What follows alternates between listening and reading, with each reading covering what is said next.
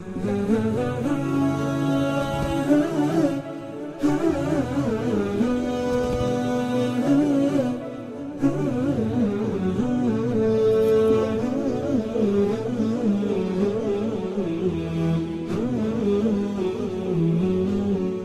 الله الرحمن الرحيم الحمد لله رب العالمين وصلى الله وسلم وبارك على سيدنا ونبينا محمد وعلى اله وصحبه اجمعين اللهم علمنا ما ينفعنا وانفعنا بما علمتنا وارزقنا جميعا الإخلاص والسداد في القول والعمل يا رب العالمين. أيها الإخوة والأخوات الكرام السلام عليكم ورحمة الله وبركاته. حياكم الله في هذا اللقاء السابع والعشرين بعد المئة من لقاءات التعليق على تفسير الإمام عبد الله بن عمر البيضاوي الشافعي رحمه الله تعالى. واليوم هو الأحد التاسع والعشرون من شهر رجب من عام 1439 للهجرة. وقد وقفنا في التعليق في الدرس الماضي آه، عند قول الله تعالى يا أيها الذين آمنوا كونوا قوامين بالقسط شهداء لله ولو على أنفسكم أو الوالدين والأقربين إن يكن غنيا أو فقيرا فالله أولى بهما فلا تتبعوا الهوى أن تعدلوا وإن تلووا أو تعرضوا فإن الله كان بما تعملون خبيرا. ويعني ذكرنا كلام البيضاوي رحمه الله في الحث الله سبحانه وتعالى في هذه الآية على القيام بالشهادة على وجهها حتى لو كانت الشهادة على النفس أو على الوالدين أو على الأقربين. وهذا دليل على أن قيمة العدل قيمة مطلقة. لا يجوز للإنسان أن يؤديها في موضع ويمنعها في موضع وإنما يجب عليه أن يؤديها على كل حال حتى لو كانت على نفسه آه، هذه الشهادة. آه، نواصل اليوم الحديث أو التعليق قراءة تفسير البيضاوي وتعليقاته على قوله تعالى يا أيها الذين آمنوا آمنوا بالله ورسوله والكتاب الذي نزل على رسوله. تفضل يا أحمد. بسم الله والحمد لله.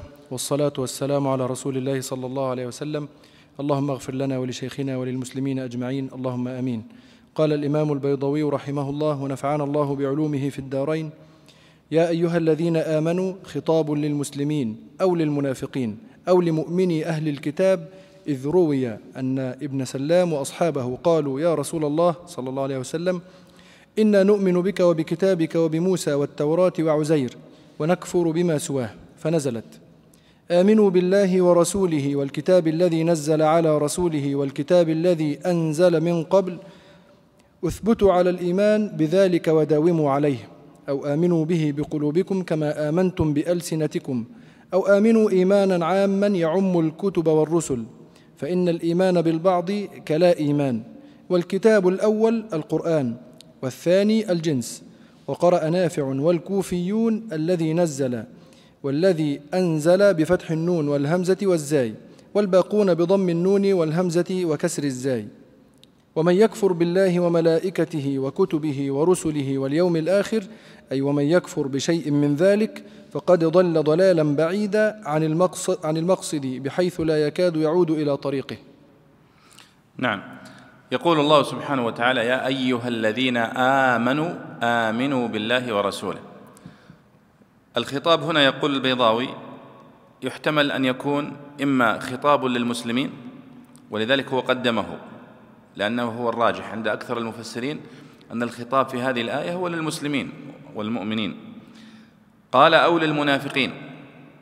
فكأن الله سبحانه وتعالى خاطبهم بظاهرهم. يا أيها الذين آمنوا يعني يا من تتظاهرون بالإيمان وهم المنافقون آمنوا إيمانا حقيقيا. قال أو لمؤمني أهل الكتاب. فكأن المقصود به المؤمنين بأهل الكتاب أو بالكتاب خاصة. إذ روي أن ابن سلام وأصحابه ابن سلام اللي هو عبد الله بن سلام الصحابي الجليل الذي كان يهوديا من علماء اليهود. إذ روي أن ابن سلام وأصحابه قالوا يا رسول الله إنا نؤمن بك وبكتابك وبموسى والتوراة وعزير ونكفر بما سواه. فنزلت هذه الآية. لكن هذا السبب ضعيف. يعني يعني مروي بسند ضعيف في كتب آه، يعني التفسير بالمأثور وهو من طريق الكلبي وهو كذاب في الرواية. فإذا الصواب أن قوله تعالى يا أيها الذين آمنوا خطاب للمسلمين. طيب إذا كيف يكون يا أيها الذين آمنوا آمنوا؟ قال أي أثبتوا على الإيمان بذلك وداوموا عليه. فكأن معنى يا أيها الذين آمنوا آمنوا وهم مؤمنون. إذن المقصود بيا أيها الذين آمنوا أي أثبتوا على الإيمان. مثال ذلك قوله تعالى الحمد لله رب العالمين الرحمن الرحيم مالك يوم الدين إياك نعبد وإياك نستعين اهدنا الصراط المستقيم. فالمفسرون يقولون اهدنا الصراط المستقيم. طيب كيف تطلب أن يهديك إلى الصراط المستقيم وأنت, مس وأنت مؤمن أصلا؟ وأنت مهتدي؟ قالوا معناها أي ثبتنا على الهداية. فمعنى اهدنا الصراط المستقيم أي ثبتنا على الهداية. فأيضا هنا يا أيها الذين آمنوا آمنوا أي كأنها دعوة للثبات والاستمرار على الإيمان. وفي هذا إشارة أيضا إلى أن الإيمان صفة عارضة وليست صفة ثابتة. فيمكن أن يفقد الإنسان إيمانه يمكن أن يرتد يمكن أن ينحرف يمكن أن يضل. ولذلك يدعى دائما المؤمن إلى الإكثار من الدعاء بالثبات. يا مثبت القلوب ثبت قلبي على دينك. لماذا؟ لأنه قد يزيغ القلب. فيصبح بدل أن يكون مؤمنا أن يكفر والعياذ بالله أو أن يرتد أو أن ينحرف أو نحو ذلك. وهذا شأن الصفات العارضة. لكن الصفة الثابتة واللازمة في الإنسان لا تزول مثل صفة مثلا الإنسانية في الإنسان. لا يمكن أن تزول. لكن صفة الإيمان وصفة الكفر هذه صفات عارضة. يعني صفة الإيمان قد يتزول وصفة الكفر قد تزول أيضا. قال أو آمنوا به بقلوبكم كما آمنتم بألسنتكم. يعني أيضا هذا معنى آخر. يا أيها الذين آمنوا آمنوا معناها يا أيها الذين آمنوا بألسنتهم آمنوا بقلوبكم. قال أو آمنوا إيمانا عاما يعم الكتب والرسل فإن الإيمان بالبعض كلا إيمان. أيضا هذا توجيه ثالث يعني كأنه الله يقول يا أيها الذين آمنوا آمنوا بالله ورسوله والكتاب الذي نزل إلى آخره. فكأن معناها يا أيها الذين آمنوا آمنوا إيمانا شاملا عاما بكل ما أمرتم بالإيمان به. فهذا إذن معنى التكرار. والمعنى الأول هو أرجحها عند المفسرين أن معناها يا أيها الذين آمنوا اثبتوا آمنوا بالله ورسوله أي اثبتوا على هذا الإيمان ولا ترتدوا عنه. طيب قال البيضاوي والكتاب الأول القرآن والثاني الجنس. معنى ذلك يا أيها الذين آمنوا آمنوا بالله ورسوله والكتاب الذي نزل على رسوله أي القرآن. فالكتاب الأول قال هو القرآن. قال والكتاب الذي أنزل من قبل طيب الكتاب الذي أنزل من قبل ليس كتابا واحدا. ليس الكتاب الذي أنزل من قبل هناك الإنجيل سبق القرآن والذي سبق الإنجيل التوراة. فما المقصود بالكتاب هنا؟ قال المقصود بالكتاب الثاني الجنس أي جنس الكتب السماوية التي سبقت آه، نبينا محمد صلى الله عليه وسلم. وهناك من قال من المفسرين والكتاب الذي أنزل من قبل الإنجيل. ومنهم من قال التوراة والإنجيل. لماذا الذي ما الذي جعلهم يختلفون؟ لأن الألف واللام في الكتاب للجنس هنا. فيدخل تحتها الإنجيل فبعضهم مثل به. فيكون من باب التفسير بالمثال. طيب قال وقرأ نافع والكوفيون الذي نزل والذي أنزل بالفتح والباقون بضم النون والهمزة وكسر الزاي. يعني أن الكوفيين ونافع قرأوا آمنوا بالله ورسوله والكتاب الذي نزل على رسوله والكتاب الذي أنزل من قبله والباقون قرأوا والكتاب الذي أنزل من قبله قال ومن يكفر بالله وملائكته وكتبه ورسله واليوم الآخر فقد ضل ضلالا بعيدا. أي ومن يكفر بشيء من ذلك. يعني لاحظوا الآن الإيمان له أركان. والنبي صلى الله عليه وسلم في حديث جبريل الذي رواه عمر بن الخطاب رضي الله عنه حديث قال بينما نحن جلوس عند النبي صلى الله عليه وسلم إذ دخل رجل شديد سواد بياض الثياب شديد سواد الشعر لا يعرفه منا أحد ولا يرى عليه أثر السفر. فجلس إلى النبي صلى الله عليه وسلم فأسند ركبتيه إلى ركبتيه ووضع يديه على فخذيه وقال يا محمد أخبرني عن الإسلام. قال الإسلام هو شهادة تشهد أن لا إله إلا الله إلى آخره. قال أخبرني عن الإيمان. قال الإيمان أن تؤمن بالله وملائكته وكتبه ورسله واليوم الآخر وأن تؤمن بالقدر خيره وشره. قال صدقت. إذن هذه أركان الإيمان الستة. هذه أركان الإيمان الستة. لو لا سمح الله كفر أحدنا بواحد منها كفر بكل بكل هذه الأركان. يعني الآن لو المسلم آمن بكل هذه الأركان فقط كذب بعيسى ابن مريم كفر. كذب بيونس كفر. فلاحظ يعني أن دين الإسلام هذا الدين الخاتم يعني جعل من أركان الإيمان به الإيمان بكل الأنبياء السابقين. الإيمان بالأنب... الإيمان بكل الأنبياء السابقين على وجه الإجمال والإيمان بكل الأنبياء الذين ذكروا في القرآن الكريم وفي السنة على وجه التفصيل. فالإيمان بعيسى واجب الإيمان بيونس واجب الإيمان بصالح واجب الإيمان بهود واجب. لكن لو قال لك قائل أن كونفوشيوس نبي كما يقول بعضهم أو أن الإسكندر نبي أو أن الخضر نبي مثلا. فقلت والله أنا لا أؤمن بذلك حقيقة لأن لم يثبت عندي فليس في ذلك حرج عليك وليس هذا إنكارا لنبوة نبي لأنه لم يثبت أنه نبي. لكن نحن نؤمن بكل الأنبياء السابقين على وجه الإجمال ونؤمن بمن ذكرهم الله سبحانه وتعالى أو ذكره النبي صلى الله عليه وسلم على وجه التفصيل. تفضل يا شيخ. قال رحمه الله إن الذين آمنوا يعني اليهود آمنوا بموسى عليه الصلاة والسلام ثم كفروا حين عبدوا العجل ثم آمنوا بعد عودهم إليه ثم كفروا بعيسى عليه الصلاة والسلام ثم ازدادوا كفرا بمحمد صلى الله عليه وسلم أو قوما تكرر منهم الارتداد ثم أصروا على الكفر وازدادوا تماديا في الغي لم يكن الله ليغفر لهم ولا ليهديهم سبيلا إذ يستبعد منهم أن يتوبوا عن الكفر ويثبتوا على الإيمان. فإن قلوبهم ضربت بالكفر وبصائرهم عميت عن الحق لا أنهم لو أخلصوا الإيمان لم يقبل منهم ولم يغفر لهم. وخبر كان في أمثال ذلك محذوف تعلق به اللام مثل لم يكن الله مريدا ليغفر لهم. نعم. لاحظوا هنا أن البيضاوي في هذه الآية فسرها على وجه الخصوص وعلى وجه العموم. الله سبحانه وتعالى يقول إن الذين آمنوا فجاء التعبير بالاسم الموصول.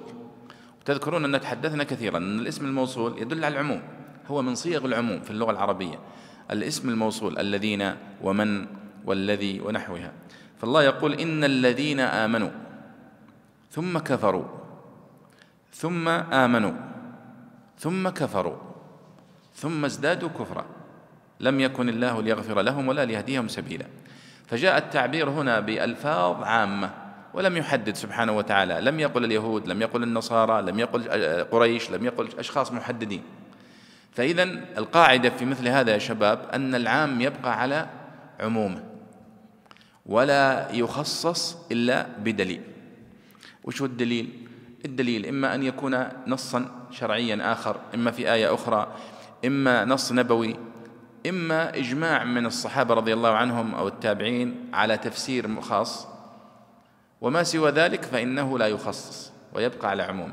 البيضاوي وش سوى هنا؟ قدم التفسير الخاص على التفسير العام. لماذا؟ لأن كثير من السلف من الصحابة والتابعين فسروا بهذا التفسير.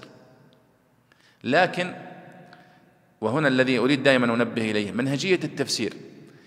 الصحابة رضي الله عنهم أو السلف يضربون مثلا باليهود. فيقولون مثلا إن الذين آمنوا قالوا يعني اليهود آمنوا بموسى عليه الصلاة والسلام. وهذا من السلف على سبيل المثال. يعني يريدون يقربون معنى الآية لطلابهم. قالوا إن الذين آمنوا ثم كفروا ثم آمنوا ثم كفروا ثم ازدادوا كفرا. قالوا مثل اليهود. كانوا مؤمنين بموسى. إن الذين آمنوا. ثم كفروا. أي ثم كفروا حين عبدوا العجل. كفروا بموسى. ثم آمنوا بمحمد صلى الله عليه وسلم أو بموسى بعد عوده إليهم. ثم كفروا لما بعث إليهم عيسى. ثم ازدادوا كفرا بمحمد صلى الله عليه وسلم. فهذا مثال على من يتكرر منه الفعل هذا. لكن الصواب والأرجح هو التفسير الذي ذكره ثانيا. قال أو قوما تكرر منهم الارتداد ثم أصروا على الكفر وازدادوا تماديا في الغي. وهذا وارد أن يسلم هناك بعض من أسلم في عهد النبي صلى الله عليه وسلم ثم ارتد ومات على الردة. وهناك من أسلم في عهد النبي صلى الله عليه وسلم مثل عبد الله بن أبي السرح. أسلم وكان يكتب الوحي للنبي صلى الله عليه وسلم. ثم ارتد. ثم رجع إلى الإسلام وحسن إسلامه رضي الله عنه وأبلى بلاء حسنا في الفتوحات الإسلامية في الغرب في المغرب الإسلامي. وهناك من أسلم ثم ارتد. ثم أسلم ثم ارتد.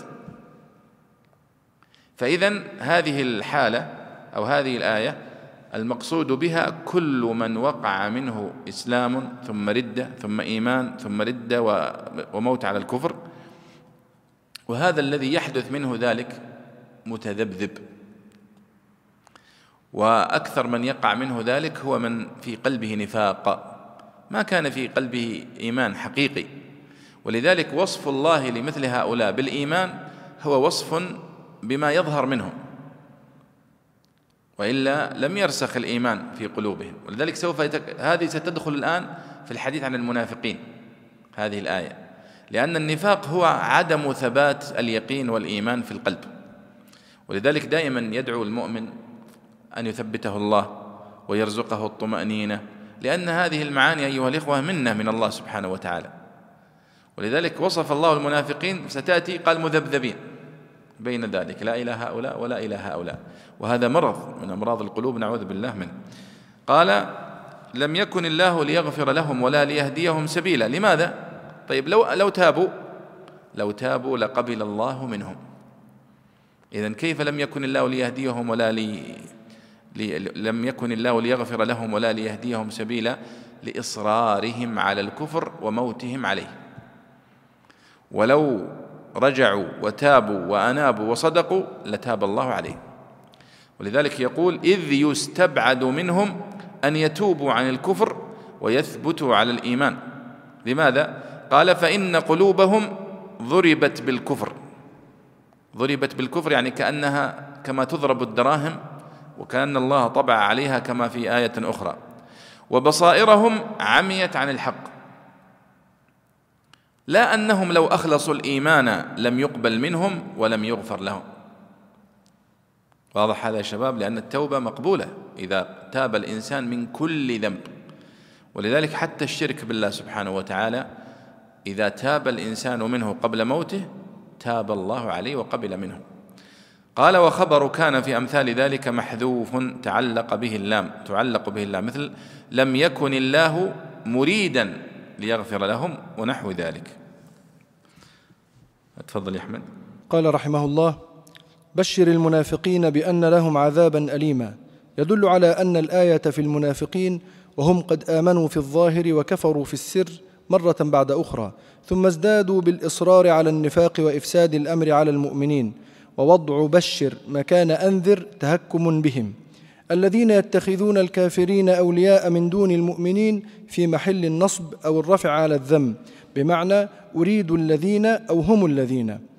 أيبتغون عندهم العزة؟ أيتعززون بموالاتهم؟ فإن العزة لله جميعا لا يتعزز إلا من أعزه الله.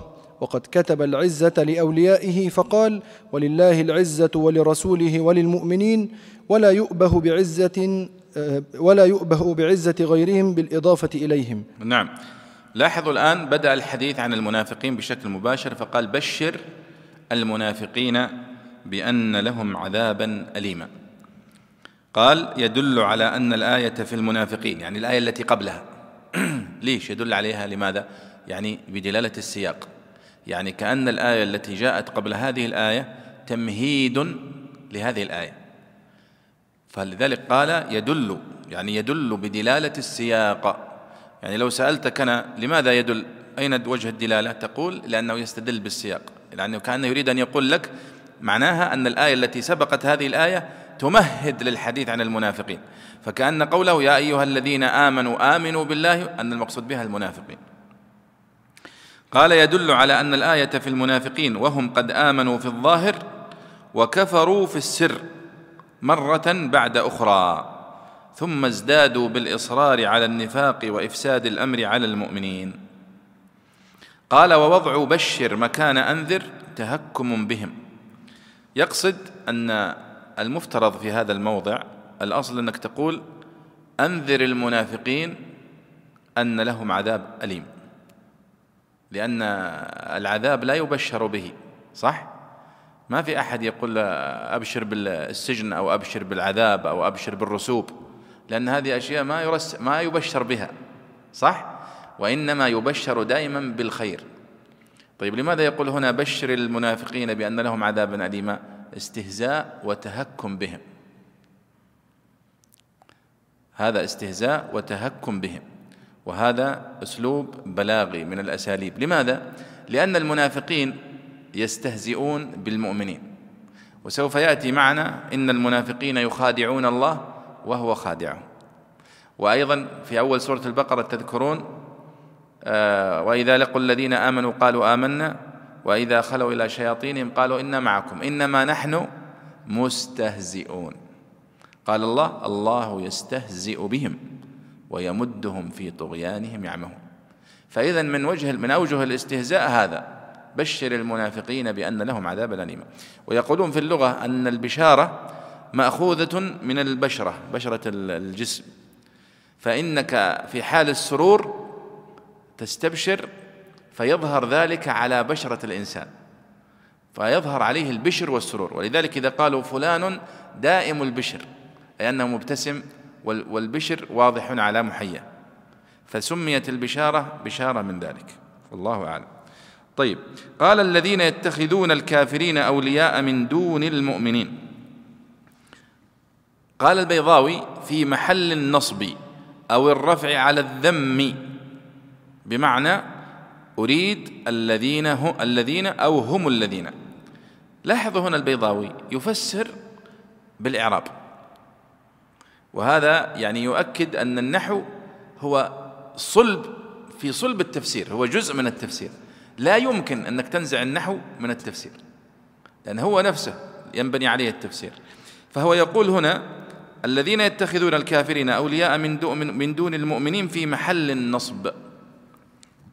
لماذا؟ لأنك قلت بشر المنافقين. المنافقين ما هو إعرابها؟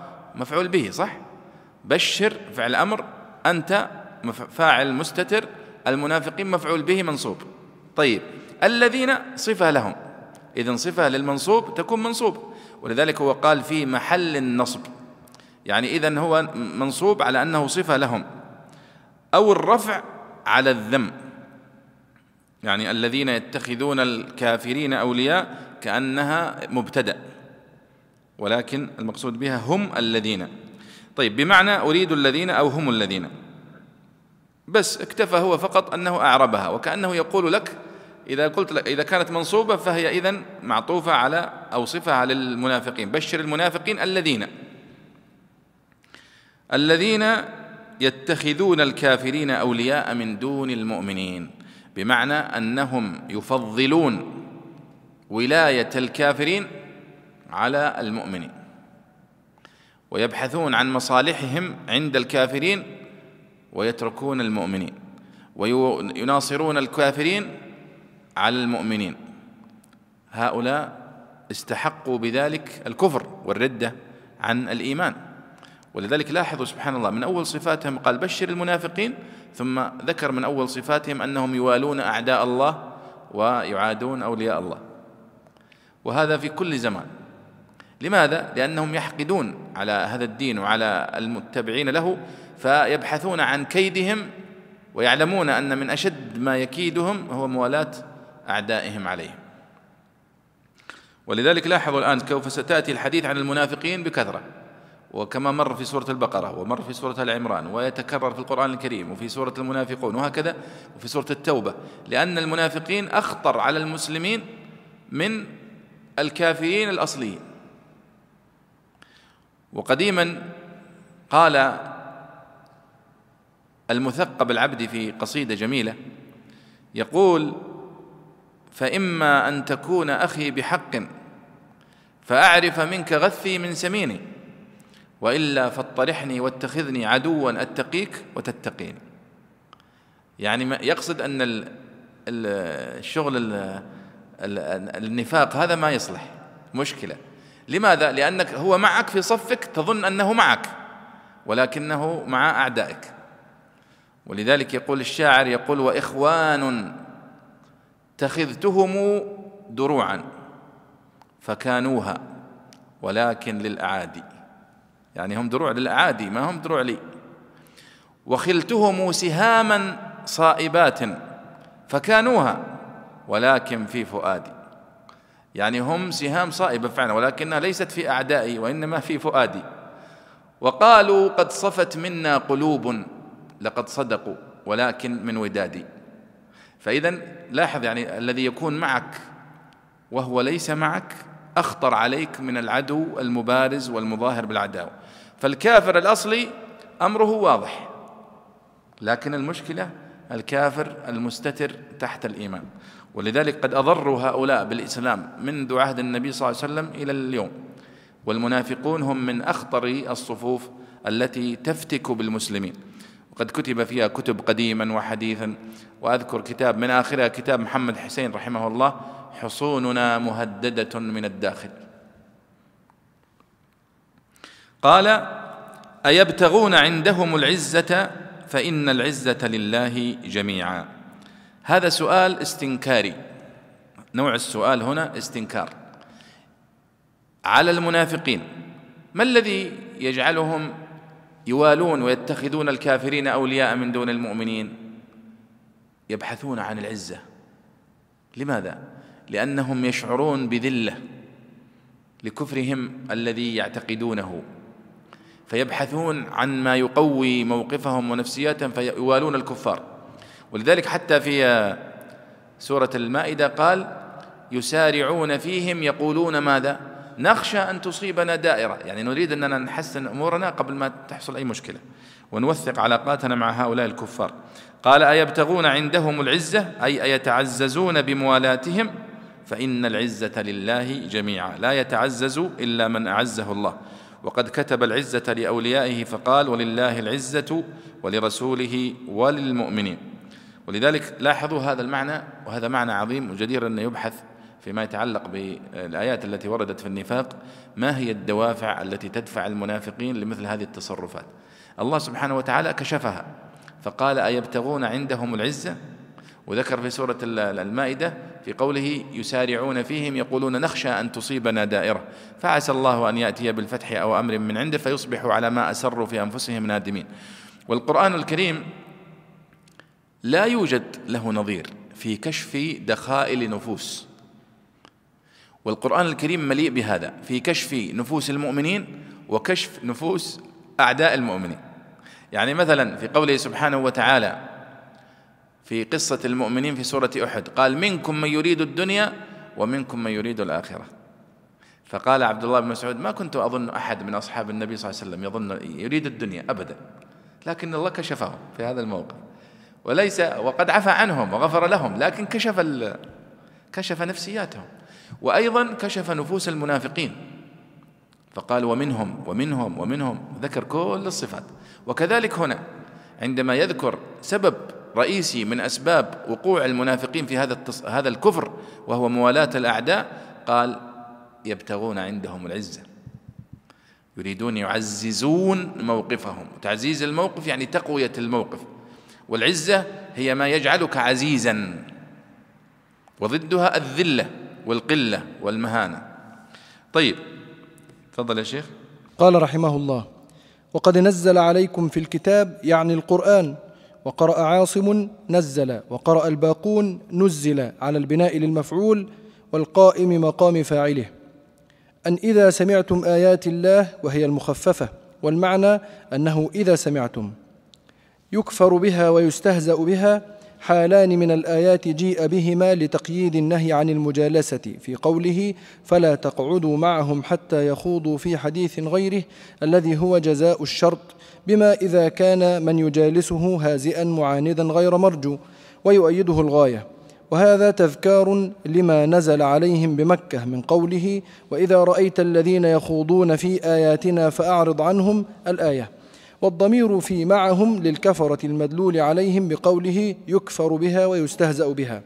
إنكم إذا مثلهم في الإثم لأنكم قادرون على الإعراض عنهم والإنكار عليهم أو الكفر إن رضيتم بذلك. أو لأن الذين يقاعدون الخائضين في القرآن من الأحبار كانوا منافقين. ويدل عليه إن الله جامع المنافقين والكافرين في جهنم جميعا. يعني القاعدين والمقعود معهم.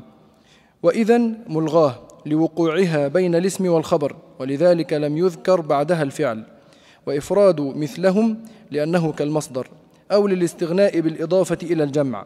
وقرئ بالفتح على البناء لإضافته إلى مبني كقوله تعالى مثل ما أنكم تنطقون. نعم. يقول الله سبحانه وتعالى وقد نزل عليكم في الكتاب أن إذا سمعتم آيات الله يكفر بها ويستهزأ بها فلا تقعدوا معهم حتى يخوضوا يخوضوا في حديث غيره. هذا يعني يسمى من إحالات القرآن. يعني القرآن يحيل بعضه على بعض. يقول الله سبق أن نزل عليكم من الآيات القرآنية ما يمنعكم من مجالسة هؤلاء المنافقين والمستهزئين بالقرآن وبالإسلام وبشعائره. أين وقع ذلك؟ في سورة الأنعام. في قوله سبحانه وتعالى آه، إن في قوله وإذا رأيت الذين يخوضون في آياتنا فأعرض عنهم. في الآية رقم 68 من سورة الأنعام. فأولا نستفيد مسألة في علوم القرآن أن هذه سورة الأنعام قد نزلت إذن قبل هذه السورة.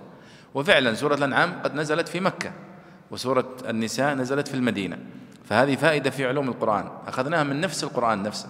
فالقرآن نفسه يتحدث عن النزول يتحدث عن الآيات السابقة يتحدث عن الآيات اللاحقة يعني يحيل بعضه على بعض. وهذا يسمونه منهج الإحالة. والبيضاوي أيضا يستخدم منهج الإحالة. أحيانا يقول وقد سبق لنا في موضع كذا. قد ذكرنا هذا في النساء ذكرنا هذا في البقرة ذكرنا. فإذا هذا نزل على البناء للمفعول وقد نزل عليكم في الكتاب أن إذا سمعتم آيات الله يكفر بها. طيب. يكفر بها ويستهزأ بها. حالان من الآيات. جيء بهما لتقييد النهي عن المجالسة في قوله فلا تقعدوا معهم حتى يخوضوا في حديث غيره. طيب.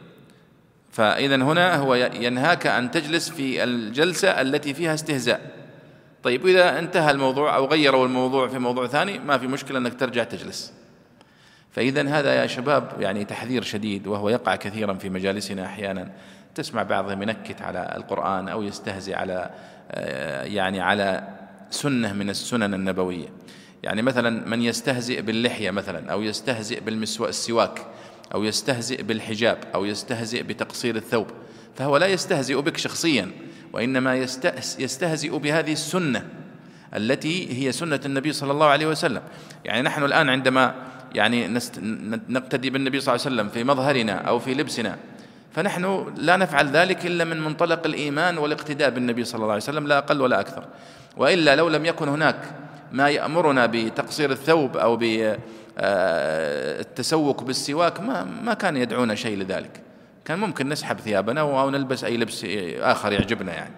لكننا آثرنا أن نتقيد بهذا القيد اتباعا للنبي صلى الله عليه وسلم. وكذلك المرأة عندما تلتزم بحجابها لولا أن هذا أمر من النبي صلى الله عليه وسلم ومن الإسلام لكان عندها فسحة مباح. فالذي يستهزئ بمثل هذه الشعائر هو لا يستهزئ بك شخصيا وإنما هو يستهزئ بهذه السنة. ولذلك ينبغي على الإنسان إذا شاف مثل هذه النقاشات أو المجادلات سواء في المجالس أو حتى في وسائل التواصل أن يعرض عنها. ولا يجلس في هذه المجالس. ولذلك هنا نهى قال وقد نزل عليكم في الكتاب أن إذا سمعتم آيات الله يكفر بها ويستهزأ بها فلا تقعدوا معهم حتى يخوضوا في حديث غيره. ماذا تعني هذه الآية أيضا؟ تعني أنك إذا استطعت أن تكف أو تمنع هذا الاستهزاء فافعل وابق معه. لكن معنى الكلام أيضا أنك إذا عجزت عن تغيير هذا المنكر فإنه يسن لك أن تخرج. ولا تش ولا تشهد هذا الزور. ولذلك الله سبحانه وتعالى جعل من صفات المؤمنين أنهم قال وإذا مروا باللغو مروا كراما وقال والذين لا يشهدون الزور ولا شك أن من أعظم الزور الاستهزاء بالآيات أو بغيره. طيب. قال وهذا تذكار لما نزل عليهم بمكة من قوله وإذا رأيت الذين يخوضون في آيات الله فأعرض عنهم الآية. طبعا لو تتأملون يا شباب في دلالة كلمة يخوضون فيها دلالة بلاغية جميلة. يعني إشارة إلى أن الذي يستهزئ بالآيات كأنه يخوض في مستنقع قذر يخوض. قال حتى يخوضوا في حديث غيره. وهذا إشارة يا شباب وهو أدب عظيم من آداب اللسان أنه ينبغي للإنسان أن يكف لسانه. يكف لسانه. واللسان لو تتأملون في الآيات التي وردت فيه في القرآن الكريم كثيرة وحفظ اللسان ولا يتكلم الإنسان إلا بخير ولا يقول التي هي أحسن ولا يقول إلا القول السديد يا أيها الذين آمنوا اتقوا الله وقولوا قولا سديدا ونحوها لعلم يعني خطورة هذا اللسان. قال وإذا حتى يخوضوا في حديث غيره إنكم إذا مثلهم. أي إذا جلستم معهم وهم يستهزئون ويسخرون من آيات الله فأنتم مثلهم. مثلهم في ماذا؟ قال في الإثم لأنكم قادرون على الإعراض عنهم والإنكار عليهم. أو مثلهم في الكفر. إذا رضيتم بذلك. أو لأن الذين يقاعدون الخائضين في القرآن من الأحبار كانوا منافقين. يعني كأنه يقول أن الآية خاصة في من كانوا يفعلون ذلك في عهد النبي صلى الله عليه وسلم. وبالمناسبة يعني فائدة في بعض الآيات القرآنية التي جاءت على وزن الشعر. منها هذه الآية حتى يخوضوا في حديث غيره مستفعل مستفعل مستفعل.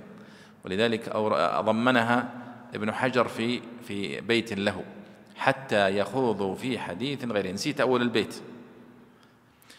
آه قال إن الله جامع المنافقين والكافرين في جهنم جميعا. قوله هنا إنكم إذا مثلهم قال البيضاوي. وإذا ملغاة لوقوعها بين الإسم والخبر ولذلك لم يذكر بعدها الفعل. يعني إنكم إذا مثلهم. ملغاه من العمل النحوي لأن إذن أداة من أدوات الشرط. قال وإفراد مثلهم لأنه كالمصدر أو الاستغناء بالإضافة إلى الجمع وقرئ بالفتح على البناء للإضافة إلى مبني. يعني إنكم إذا مثلهم. وفي قراءة إنكم إذا مثلهم بالضم. طيب تفضل يا شيخ. قال رحمه الله الذين يتربصون بكم ينتظرون وقوع أمر بكم وهو بدل من الذين يتخذون أو صفه للمنافقين والكافرين أو ذم مرفوع أو منصوب أو مبتدأ أو مبتدأ خبره فإن كان لكم فتح من الله قالوا ألم نكن معكم؟ مظاهرين لكم فأسهموا لنا مما غنمتم. وإن كان للكافرين نصيب من الحرب فإنها سجال. قالوا ألم نستحوذ عليكم؟ أي قالوا للكفرة ألم نغلبكم ونتمكن من قتلكم فأبقينا عليكم؟ والاستحواذ الاستيلاء. وكان القياس أن وكان القياس أن يقال استحاذ يستحيذ استحاذة فجاءت على الأصل. ونمنعكم من المؤمنين بأن خذلناهم بتخييل ما, ضعف ما ضعفت به قلوبهم وتوانينا في مظاهرتهم فأشركونا فيما أصبتم. وإنما سمي ظفر المسلمين فتحا وظفر الكافرين نصيبا لخسة حظهم.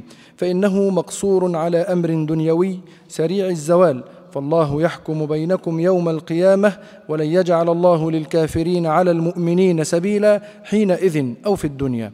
والمراد بالسبيل الحجة واحتج به أصحابنا على فساد شراء الكافر المسلم والحنفية على حصول البينونة بنفس الارتداد وهو ضعيف لأنه لا ينفي أن يكون إذا عاد إلى الإيمان قبل مضي العدة.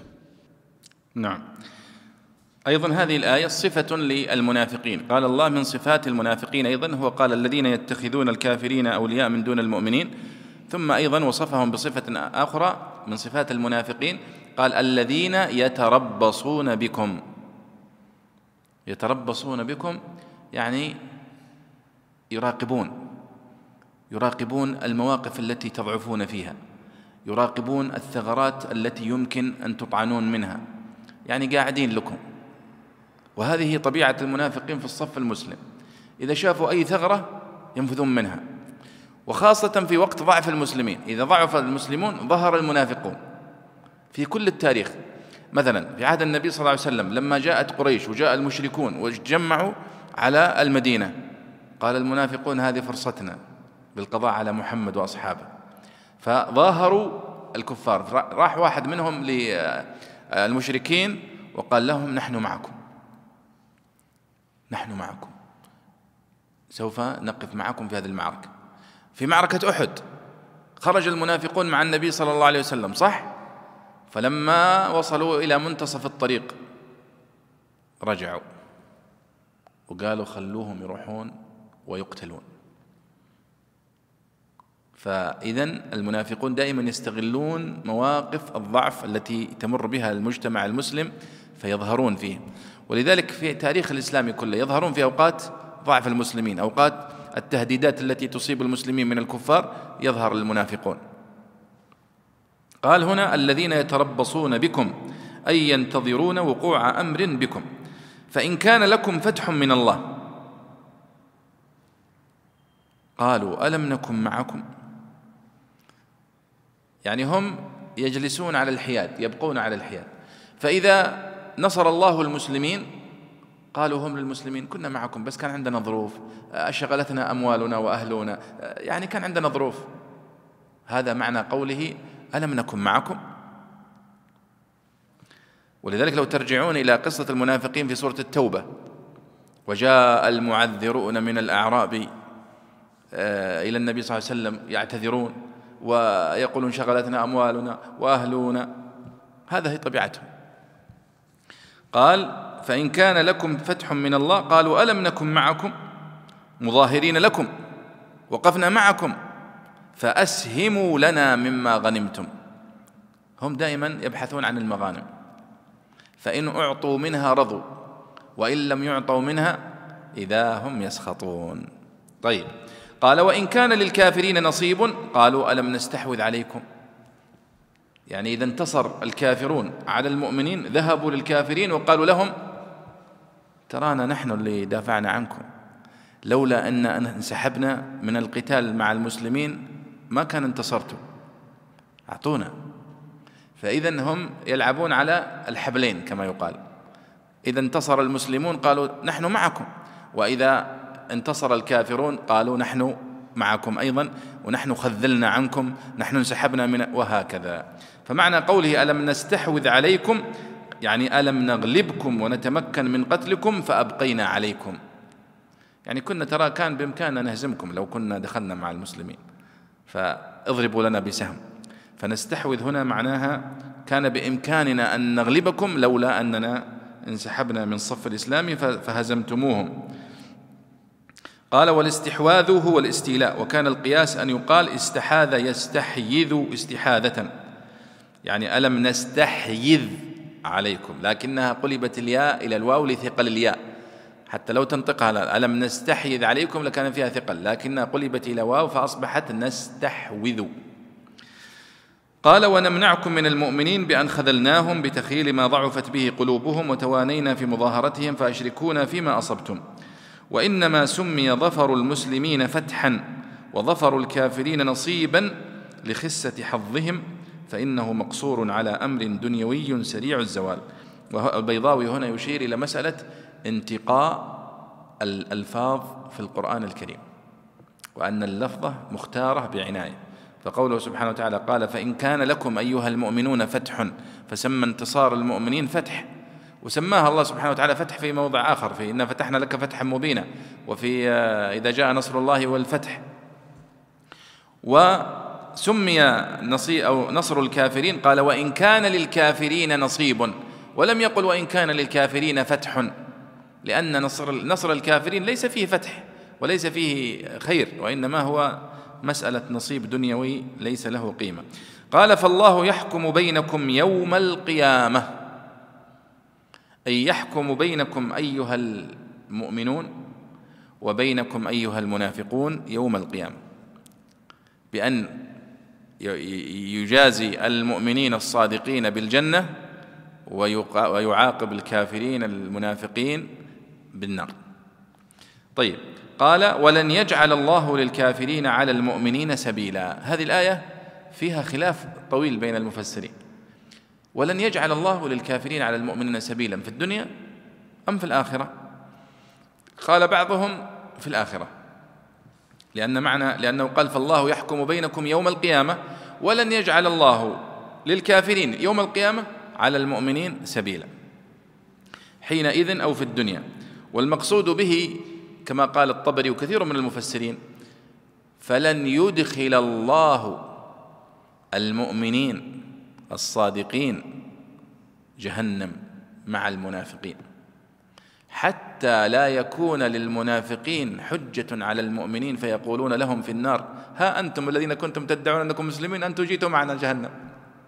فالله لن يفعل ذلك بهم حتى لا تكون للمنافقين حجة عليهم. واختار هذا القول الإمام الطبري. هنا يقول البيضاوي قال والمراد بالسبيل الحجة يعني لن يجعل الله للكافرين على المؤمنين حجة واحتج به أصحابنا على فساد شراء الكافر المسلم. أصحابنا قلنا إذا قال البيضاوي أصحابنا يعني إيش فضلت يعني الشافعية. يعني الشافعية استدلوا بهذه الآية على أنه ما يجوز للكافر أن يشتري العبد المسلم. لماذا؟ يعني لو جاء واحد نصراني ولا يهودي ووجد في سوق العبيد عبدا مسلما فاشتراه. قالوا ما يجوز. لماذا؟ قالوا لأن الله قال لن يجعل الله للكافرين على المؤمنين سبيلا. وشراؤه للعبد معناها أنه سوف يستخدمه ويأمره وينهى وهذه حجة وسبيل عليه. فلذلك الشافعي والشافعية لا يجيزون ذلك. لكن الحنفية لا يرون هذا فيقولون أنه يجوز للكافر أن يشتري المسلم العبد المسلم ويستخدمه. وليس هذا سبيلا عليه لأنه يعني يستخدمه استخدام ملك اليمين فقط. لكنه لا يستطيع أن يجبره على ذلك وأنه يمكن أن يخارج نفسه هذا العبد أو يكاتب سيده هذا. قال والحنفية على حصول البينونة بنفس الارتداد. والحنفية يعني استدل الحنفية على حصول البينونة بنفس الارتداد وهو ضعيف لأنه لا ينفي أن يكون إذا عاد إلى الإيمان قبل مضي العدة. هشوفوا مثل هذه الكلمات أحيانا. تلقاها في كتب التفسير مختصرة كذا وهي في الحقيقة مسائل فقهية موجودة في كتب الفقه موسعة. ماذا يقصد البيضاوي هنا؟ يقصد أن الشافعية استدلوا بهذه الآية كما قلنا على عدم جواز شراء الكافر للعبد المسلم. لأنه إذا اشتراه سيصبح سيده ويصبح لي عليه سبيل. والله قال لا ولن يجعل الله للمؤمنين للكافرين على المؤمنين سبيل. طيب واحتج الحنفية بهذه الآية على مسألة أخرى وهي مسألة أن البينونة بنفس الارتداد أن المسلم إذا كان متزوجا من زوجة مسلمة ثم ارتد عن الإسلام فهل زوجته تبقى في عصمته؟ الحنفية يقولون لا تبقى في عصمته وإنما تبين منه إذا ارتد لأنها لا يمكن تبقى في عصمة كافر والله يقول ولن يجعل الله للكافرين على المؤمنين سبيل قال الشافعي عفوا البيضاوي وهو ضعيف هذا الاحتجاج. ليش ضعيف؟ أنه إذا ارتد الزوج فإن زوجته تبين منه. قال وهو ضعيف لأنه لا ينفي أن يكون إذا عاد إلى الإيمان قبل مضي العدة. يعني قصده ممكن أن الزوج يرتد. أصبح كافر الآن. فزوجته تبين منه. طيب إذا بانت منه لابد أن تعتد صح؟ طيب رجع إلى الإسلام. وهي لم تنتهي من العدة يجوز له أن يراجعها. هذه الفكرة. بس أنا أريد أن أعطيكم يعني فائدة أوسع منها. ابن العربي المالكي رحمه الله له كتاب أحكام القرآن وهو من أفضل كتب أحكام القرآن. تكلم عن هذه الآية كلام جميل. ورد التفسيرين هذه. قال ولن يجعل الله للكافرين على المؤمنين سبيلا في الدنيا أو في الآخرة. قال الذين قالوا في الآخرة يرد عليها إرادات ثم جاء بأقوال هو. فقال قوله تعالى ولن يجعل الله للكافرين على المؤمنين سبيلا هذا خبر. والخبر من الله سبحانه لا يجوز أن يقع بخلاف خبره. ونحن نرى الكافرين يتسلطون على المؤمنين في بلادهم وأبدانهم وأموالهم وأهليهم. كما هو الواقع الآن مثلا في فلسطين وفي الدول التي احتلها يعني غير المسلمين. فقال العلماء في ذلك قولين. أحدهما لن يجعل الله للكافرين على المؤمنين سبيلا في الحجة. فلله الحجة البالغة. يعني في الدنيا. فالله سبحانه وتعالى والأولياء وأولياء والمؤمنون حجتهم دائما هي الأقوى. حتى لو انهزموا عسكريا أو اقتصاديا أو سياسيا. لكن حجتهم وأدلتهم على توحيد الله وعلى صدق الأنبياء وعلى صدق القرآن دائما هي أقوى. قال القول الثاني لن يجعل الله للكافرين على المؤمنين سبيلا في الحجة يوم القيامة. يعني حتى المقصود به لن يجعل الله عليهم سبيلا في الحجة ولكن ليس في الدنيا يوم القيامة. قال القاضي وإذا قال في كتاب بالأحكام القرآن بالعربي قال القاضي هو نفسه ابن العربي القاضي أبو بكر بن العربي. قال القاضي أما حمله على نفي وجود الحجة من الكافر على المؤمن فذلك ضعيف لأن وجود الحجة للكافر محال فلا يتصرف فيه الجعل بنفي ولا إثبات. يعني ما في فائدة لن يقول ولن يجعل الله للكافرين على المؤمنين سبيلا في الدنيا في الحجة لأنه معروف أن الكافر حجته داحضه فلا تحتاج أن تنفى. طيب قال وأما نفي وجود الحجة يوم القيامة فضعيف أيضا لعدم فائدة الخبر فيه. وإن أوهم صدر الكلام معناه لقوله فالله يحكم بينهم يوم القيامة. فأخر الحكم إلى يوم القيامة وجعل الأمر في الدنيا دولة تغلب الكفار تارة وتغلب أخرى بما رأى من الحكمة وسبق من من الكلمة. ثم قال بعد ذلك ولن يجعل الله للكافرين على المؤمنين سبيلا فتوهم من توهم أن آخر الكلام يرجع إلى أوله وذلك يسقط فائدته. أي طيب وش عندك بالعربي رديت الكلام كله. قال وإنما معناه ثلاثة أوجه. الأول لن يجعل الله للكافرين على المؤمنين سبيلا يمحو به دولة المؤمنين ويذهب آثارهم ويستبيح بيضتهم. كما جاء في الحديث وهذه من مزايا ابن العربي يا شباب في كتبه في تفسيره. رجل متميز في الحديث النبوي وحافظ له. ولذلك عندما يشرح في التفسير هنا أو حتى في كتابه الذي صدر مؤخرا سراج المريدين أو في كتابه الأمد الأقصى تجد أن الأحاديث النبوية الصحيحة حاضرة دائما في استدلالاته لأنه متمكن في الحديث. وله كتاب مشهور اسمه عارضة الأحوذي في شرح الترمذي. وله كتاب اسمه أظن جذوة المقتبس أو كذا في شرح مالك موطأ مالك بن أنس فهو محدث متميز. قال وفي الحديث دعوت ربي ألا يسلط عليهم عدوا من غيرهم يستبيح بيضتهم فأعطانيها. اذا هذا توجيه الأول أن معنى ولن يجعل الله للكافرين على المؤمنين سبيلا أي لن يجعل لهم سبيلا يستبيحون به بيضة المسلمين ويمحون به دولتهم ويستأصلونهم تماما. لكن يجعل لهم سبيلا يضعفون فيه المسلمين أو يحتلون بعض بلادهم أو يقتلون بعضهم. لكنه لن يؤدي إلى زوالهم بالكلية. هذا القول الأول الذي يرى أنه يحتمل تحتمل هذه الآية. الثاني قال أن الله سبحانه لا يجعل للكافرين على المؤمنين سبيلا منه إلا أن تتواصوا بالباطل. ولا تتناهوا عن المنكر وتتقاعدوا عن التوبة فيكون تسليط العدو من قبلكم أنتم. أنتم السبب في تسلط العدو عليكم. أما الله فلم يفعل ذلك عقابا وإنما أنتم الذين جعلتم العدو يتسلط عليكم بضعفكم ومعاصيكم. قال وهذا نفيس جدا.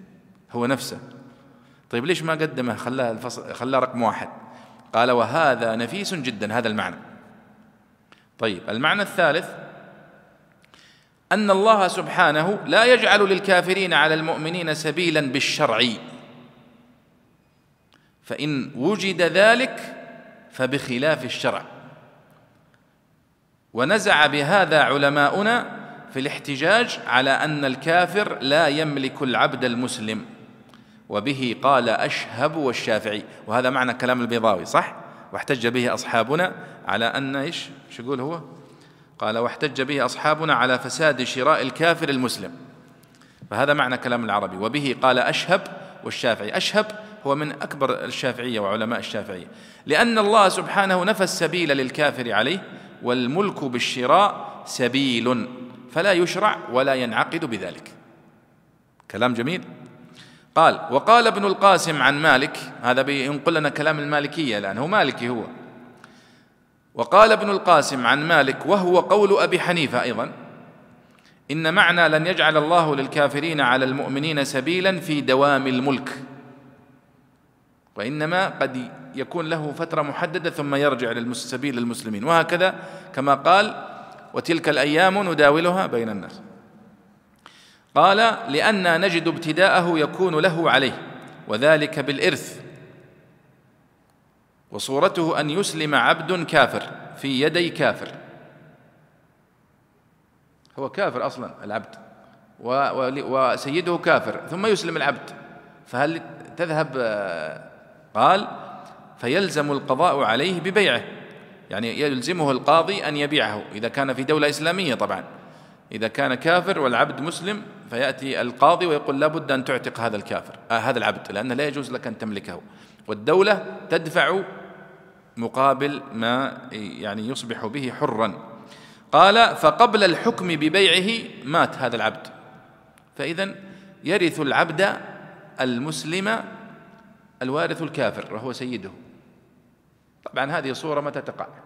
قال فهذه سبيل قد ثبتت ابتداء ويحكم عليه ببيع ورأي مالك في رواية أشهب والشافعي أن الحكم بملك الميراث ثابت قهرا لا قصد فيه. فإن قيل ملك الشراء ثبت بقصد اليد فقد أراد الكافر تملكه باختياره. قلنا فإن الحكم بعقد بيعه وثبوت ملكه قد تحقق فيه قصده وجعل له سبيل اليد وهي مسألة طويلة عظيمة. وقد حققناها في مسائل الخلاف وحكمنا بالحق فيها في كتاب الإنصاف لتكملة الإشراف فلينظر هنالك. هذه طبيعة ابن العربي في كتبه يحولك من كتاب على كتاب. ولذلك تجدونه في تفسيره هنا كثيرا ما يقول وقد فصلت ذلك في سراج المريدين وقد ذكرت ذلك في سراج المريدين. حتى تعلقنا بسراج المريدين هذا متى نجده؟ ثم طبع الحمد لله هذه السنة. وكنت أتوقع أنه مفقود سراج المريدين. وله أيضا كتاب آخر يذكره هنا في كتابه اسمه ملجئة المتفقهين إلى غوامض مسائل النحويين. جميل هذا الكتاب. يعني يناقش مسائل النحوية الصعبة التي انبنى عليها خلاف مفسرين في تفسير الآية. لكنه مفقود. وقام أحد الباحثين وهو الدكتور فريد الزامل فجمع هذه المسائل وحاول أن يعيد ما كتبه ابن العربي في كتاب سماه مسائل ملجئة المتفقهين وطبعته دار الكتاني في معرض الكتاب الأخير. إذا أيها الإخوة في قوله سبحانه وتعالى ولن يجعل الله للكافرين على المؤمنين سبيلا. آه يعني رأيتم هذا الاختلاف بين المفسرين في معناها. البيضاوي اختصر ذلك فقال حينئذ أو في الدنيا. يعني لن يجعل الله للكافرين على المؤمنين سبيلا في الآخرة. بمعنى حجة يحتجون بها على موقفهم وصحته. بمعنى أن الله سبحانه وتعالى سوف يدخلهم النار ولن يبقى لهم حجة بأن الله مثلا سوف يعذب المؤمنين معهم في النار فيحتجون عليهم بأنكم أنتم كنتم تظنون أنكم على حق وها أنتم معنا في آه، النار. وهذا الذي رجحه الطبري. قال أو في الدنيا لن يجعل الله للكافرين على المؤمنين سبيلا بمعنى كما ذكر ابن العربي حجة أو يستأصلونهم أو يهزمونهم هزيمة دائمة مستمرة وإنما الله سبحانه وتعالى ينصر عباده المؤمنين ويؤيدهم. قال والمراد بالسبيل الحجة. ثم ذكر ذكرنا المسائل التي استنبطت منها وهي مسائل فقهية احتج به الشافعية على فساد شراء الكافر للمسلم وبقاء الزوجة المسلمة مع الكافر وهذه مسائل يعني من المسائل المستنبطة التي يتعرض لها البيضاوي قليلا ليس كثيرا لكنه قد يذكر بعض المسائل التي تستنبط من بعض الآيات وهي مسائل فقهية. طيب تفضل. قال رحمه لعلنا نحاول يا شيخ أن نخلص الجزء. إن شاء الله. إن شاء الله. قال رحمه الله إن المنافقين يخادعون الله وهو خادعهم سبق الكلام فيه أول سورة البقرة. وإذا قاموا إلى الصلاة قاموا كسالى متثاقلين كالمكره على الفعل وقرئ كسالى بالفتح وهما جمع كسلان. يراؤون الناس ليخالوهم مؤمنين والمراءة مفاعلة بمعنى التفعيل كنعم وناعم. أو للمقابلة فإن المرائي يرى من يري من يرائيه عمله وهو يريه استحسانه.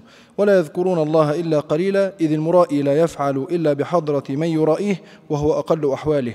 أو لأن ذكرهم باللسان قليل بالإضافة إلى الذكر بالقلب. وقيل المراد بالذكر الصلاة وقيل الذكر فيها فإنهم لا يذكرون فيها غير التكبير والتسليم. مذبذبين بين ذلك حال من واو يراؤون كقوله ولا يذكرون أي يراؤونهم غير ذاكرين مذبذبين غير ذاكرين, غير ذاكرين مذبذبين أو واوي يذكرون.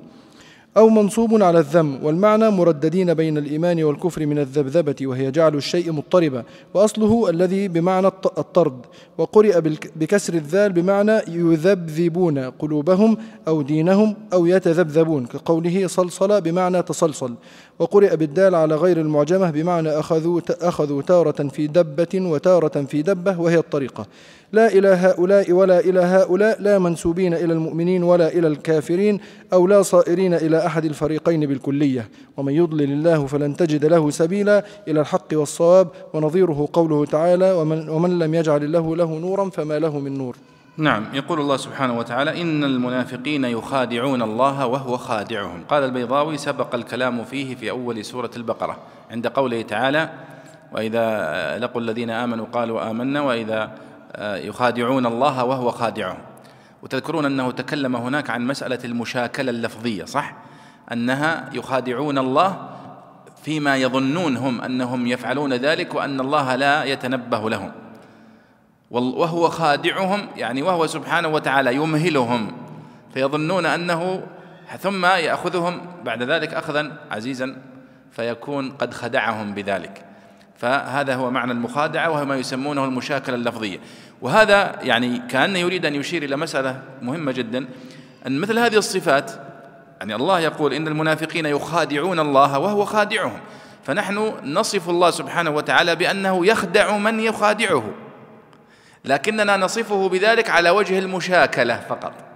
لكن لا يروح واحد منا فيقول أن المخادع من أسماء الله. أو من صفات الله. ويروح يسمي ولده مثلا عبد المخادع. فإذا قيل له ما يجوز يا أخي؟ يقول هو موجود في القرآن يقول يخادعون الله وهو خادعهم فوصف نفسه بأنه يخادع.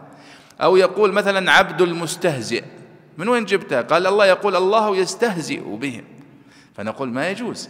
لا يوصف الله سبحانه وتعالى بهذه الصفات إلا في مقابل من يستهزئ به أو من يخادعه.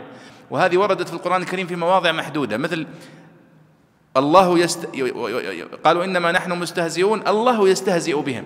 فوردت في موضع من يستهزئ. يخادعون الله وهو خادعهم ويسخرون منهم سخر الله منهم. لأن أصلا الساخر ليست صفة مدح. حتى لك أنت هل أنت تقول والله أنت رجل ساخر؟ هذه ما هي بصفة مدح. وإنما تكون صفة مدح إذا كانت في مقابل من يسخر منك. فتقول أنا أسخر ممن يسخر مني أنا أخدع من يخدعني. فتكون هذه صفة مدح في هذه الحال. وهذه مسألة تذكر دائما في صفات الله وتكلم عنها العلماء أن الصفات تنقسم إلى ثلاثة أقسام.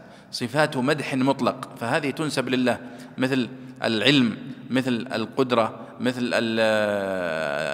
السمع البصر الله سميع بصير عليم. هذه صفات مدح. وصفات ذم مطلق مثل الخيانة. الله لا يوصف بالخيانة أبدا. حتى في مقابل من يفعل ذلك. ولذلك لما وردت في القرآن الكريم قال فقد خانوا الله من قبل فأمكن منهم. ما قال فقد خانوا الله من قبل فخانهم لا لأن الخيانة صفة ذم على كل حال حتى لو كانت في مقابل من يخون.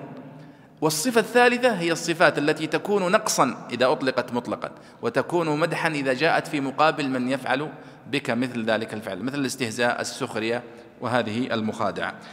قال وإذا قاموا إلى الصلاة قاموا كسالى يعني متثاقلين كالمكره على الفعل ووردت قراءة وإذا قاموا إلى الصلاة قاموا كسالى يراءون الناس ولا يذكرون الله إلا قليلا. يراءون الناس من المراءة يعني أنهم يعملون هذه الطاعات إذا كانوا أمام أعين الناس يعني من المراءة من الرياء.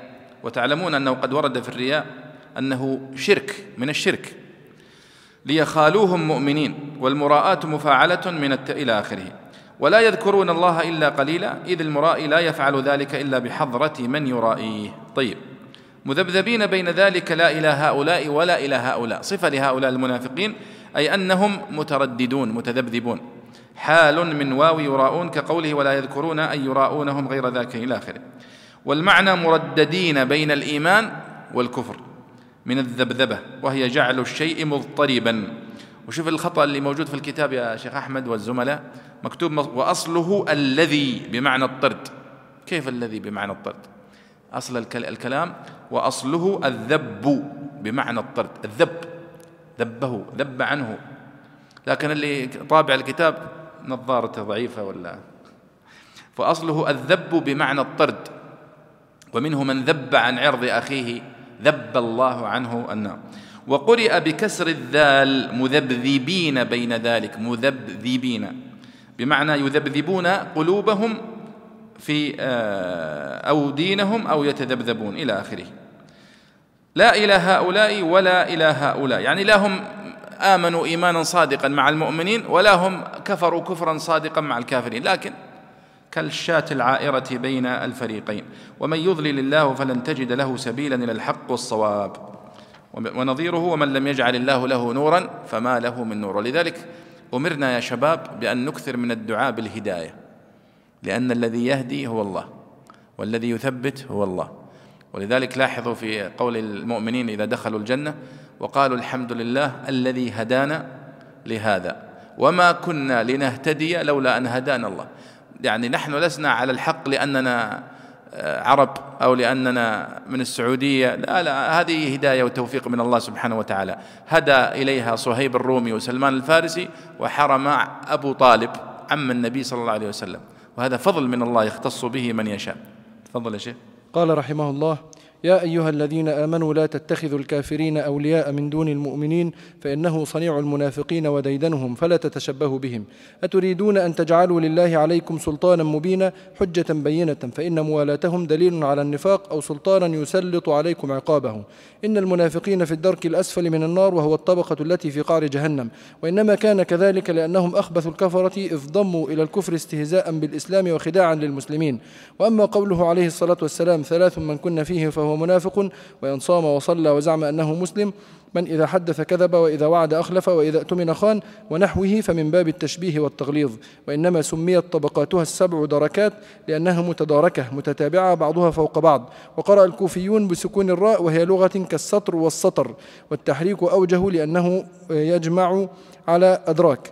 ولن تجد لهم نصيرا يخرجهم منه إلا الذين تابوا عن النفاق وأصلحوا ما أفسدوا من أسرارهم وأحوالهم في حال النفاق واعتصموا بالله وثقوا به أو تمسكوا بدينه وأخلصوا دينهم لله لا يريدون بطاعتهم إلا وجهه سبحانه وتعالى فأولئك مع المؤمنين ومن عدادهم في الدارين وسوف يؤتي الله المؤمنين أجرا عظيما فيساهمونهم فيه.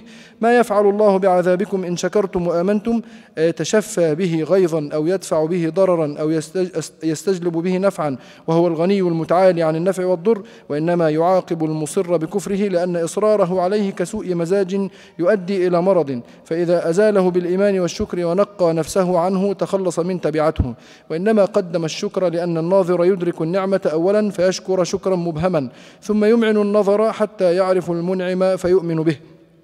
وكان الله شاكرا مثيبا يقبل اليسير ويعطي الجزيل عليما بحق شكركم وإيمانكم.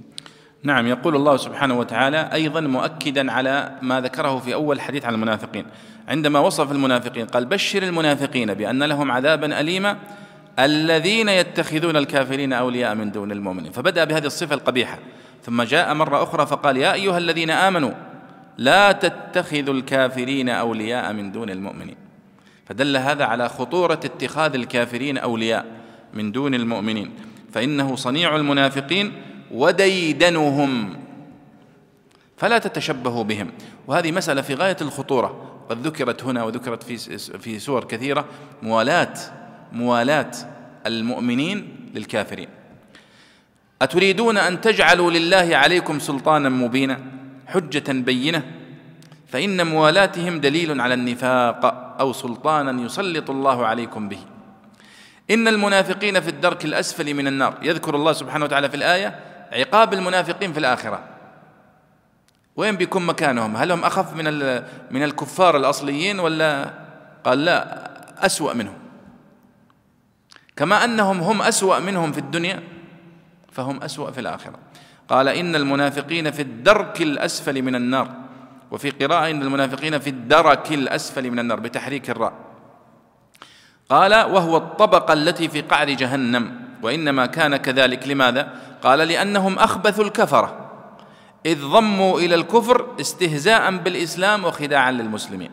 وأما قوله عليه الصلاة والسلام ثلاث من كن فيه فهو منافق وإن صام وصلى وزعم أنه مسلم من إذا حدث كذب وإذا وعد أخلف وإذا اؤتمن خان. وهذا رواه مسلم في صحيح من حديث أبي هريرة رضي الله عنه. قال ونحوه فمن باب التشبيه والتغليظ. يعني يقصد البيضاوي ما يسمونه النفاق العملي والنفاق الاعتقادي. والنفاق الاعتقادي هو الذي يكون نفاق قلب. أما النفاق العملي فهو مثل كثرة الكذب وكثرة آه، إخلاف المواعيد. ونعوذ بالله من هذه الصفات. قال وإنما سميت طبقاتها السبع يعني جهنم. لماذا سميت دركات؟ ونسمي طبقات الجنة درجات صح؟ درجات عند ربك. قال لأنها متداركة متتابعة بعضها فوق بعض. والدركات هي التي تكون سفلية والدرجات علوية. وقرأ الكوفيون بسكون الراء في الدرك الأسفل وهي لغة كالسطر والسطر والتحريك أوجه. وهذا على منهج من يعني يرجح بعض القراءات على بعض كالطبري وغيره وهذا أسلوب يعني منتقد. فكلاهما قراءتان صحيحتان. قال ولن تجد لهم نصيرا. يعني هؤلاء المنافقين عندما يعذبون في جهنم. إلا الذين تابوا. رأيتم يعني فتح باب التوبة مفتوح لكن بشرط أن يكون هذا قبل الموت. قبل علامات الساعة الكبرى. فقال إلا الذين تابوا أي من النفاق وأصلحوا. شوفوا سبحان الله توبة المنافق لازم أنك تصلح ما أفسدت. إلا الذين تابوا عن النفاق وأصلحوا ما أفسدوا من أسرارهم وأحوالهم في حال النفاق واعتصموا بالله. وهذا هو الذي ينجي المنافق من النفاق وهو الاعتصام بالله والإخلاص له والتشبث. شوف الاعتصام هنا لما جاء الاعتصام فيه تشبث. كما قال فاستمسك والذين يمسكون فيها إشارة إلى أن فتن كثيرة تجرف هؤلاء. قال واعتصموا بالله يعني وثقوا به أو استمسكوا بدينه وأخلصوا دينهم لله. لأنهم كانوا النفاق ليس فيه إخلاص. قال فأولئك مع المؤمنين. ولم يقل فأولئك من المؤمنين. فأولئك من المؤمنين مع من المؤمنين معهم يعني في دارهم ومن عداد المؤمنين وسوف يؤتي الله المؤمنين أجرا عظيما. هنا تأتينا الفكرة التي نكررها دائما الإظهار في موضع الإضمار صح؟ قال فأولئك مع المؤمنين ولم يقل وسوف يؤتيهم الله أجرا عظيما. لا قال وسوف يؤتي الله المؤمنين. إشارة إلى أن الإيمان هو سبب هذا الأجر سبب هذا النجاة فليحرصوا عليه. ما يفعل الله بعذابكم إن شكرتم وآمنتم؟ هذه ختام هذه يعني هذه المقطع عن المنافقين. قال الله سبحانه وتعالى كأنه يخاطب هؤلاء المنافقين. الله سبحانه وتعالى لن ينفعه إيمان المؤمن ولن يضره كفر الكافر. ولذلك في الحديث القدسي أن الله سبحانه وتعالى يقول يا عبادي إنكم لن تبلغوا نفعي فتنفعوني. ما تقدرون. ولن تبلغوا ضري فتضروني. ما تقدرون. حتى لو أردتم. فالله يقول هنا ما يفعل الله بعذابكم إن شكرتم وآمنتم. أي أيتشفى به غيظا أو يدفع به ضررا أو يستجلب به نفعا. وهو سبحانه وتعالى الغني المتعالي عن النفع والضر. وإنما يعاقب المصر بكفره لأن إصراره عليه كسوء مزاج يؤدي إلى مرض فإن أزاله بالإيمان والشكر ونقى نفسه عنه تخلص من تبعته في الآخرة. وإنما قدم الشكر لأن الناظر يدرك النعمة أولا فيشكر شكرا مبهما ثم يمعن النظر فيعرف المنعم فيؤمن به. لذلك قال إن شكرتم وآمنتم. بمعنى أنكم إن شكرتم ثم اطمأنت قلوبكم أدركتم أن الله هو الذي يستحق الشكر حقا. ولذلك الواحد المؤمن عندما يتأمل في نعم الله عليه لا يزيده ذلك إلا إيمانا ويقينا بأن الله هو الذي يستحق العبادة فعلا. قال وكان الله شاكرا عليما. شوف الله سبحانه وتعالى وصف نفسه بأنه شاكر. قال مثيبا يقبل اليسير ويعطي الجزيل. ولا يمكن أبدا أن الله سبحانه وتعالى يكافئك على عملك الصالح بمثله فقط. بل دائما يكافئ بالحسنة عشر أمثالها. وهذا من معاني أنه شاكر سبحانه وتعالى. عليم بحق شكركم وإيمانكم. ولعلنا نتوقف عند هذا ونجيب عن هذا السؤال ونختم هذا اللقاء. يقول السؤال هل هناك بعض المصنفات من الكتب أو الرسائل العلمية بحثت قضية الدوافع التي دفعت المنافقين لسلوك هذا الطريق طريق النفاق؟ والله هذه فكرة ممتازة جدا فعلا. وهناك الذي أعرف هناك أربعة كتب كتبت في النفاق والمنافقين في القرآن الكريم. من أولها كتاب المنافقون في القرآن الكريم للدكتور عبد العزيز الحميدي آه، الأستاذ بجامعه ام القرى الذي استضفناه مرة في مركز تفسير. وأيضا هناك كتاب المنافقون في القرآن الكريم للدكتور عادل الشدي مطبوع أيضا. وكتاب الدكتور عبد العزيز مطبوع أيضا. وهناك كتاب للدكتور محمد السريع أيضا عن المنافقين في القرآن الكريم وأحوالهم. آه، وأظنه أيضا أكثر من بحث بحثين أو ثلاثة. فأنا لا أتذكر أنهم هل بحثوا هذه المسألة أو لم يبحثوها لكنني أتوقع أنهم قد استعرضوها لأنهم قطعا قد نظروا في هذه الآيات التي مرت معنا. أيبتغون عندهم العزة فإن العزة لله جميعا. هذا من أبرز الدوافع التي تدفع المنافقين إلى اتخاذ الكافرين أولياء من دون المؤمنين. نسأل الله العافية. أسأل الله أن يجعلنا وإياكم من المؤمنين الصادقين المخلصين. وأن يجعلنا جميعا من أهل القرآن الذين هم أهل الله وخاصته وصلى الله وسلم على سيدنا ونبينا محمد وعلى آله وصحبه أجمعين.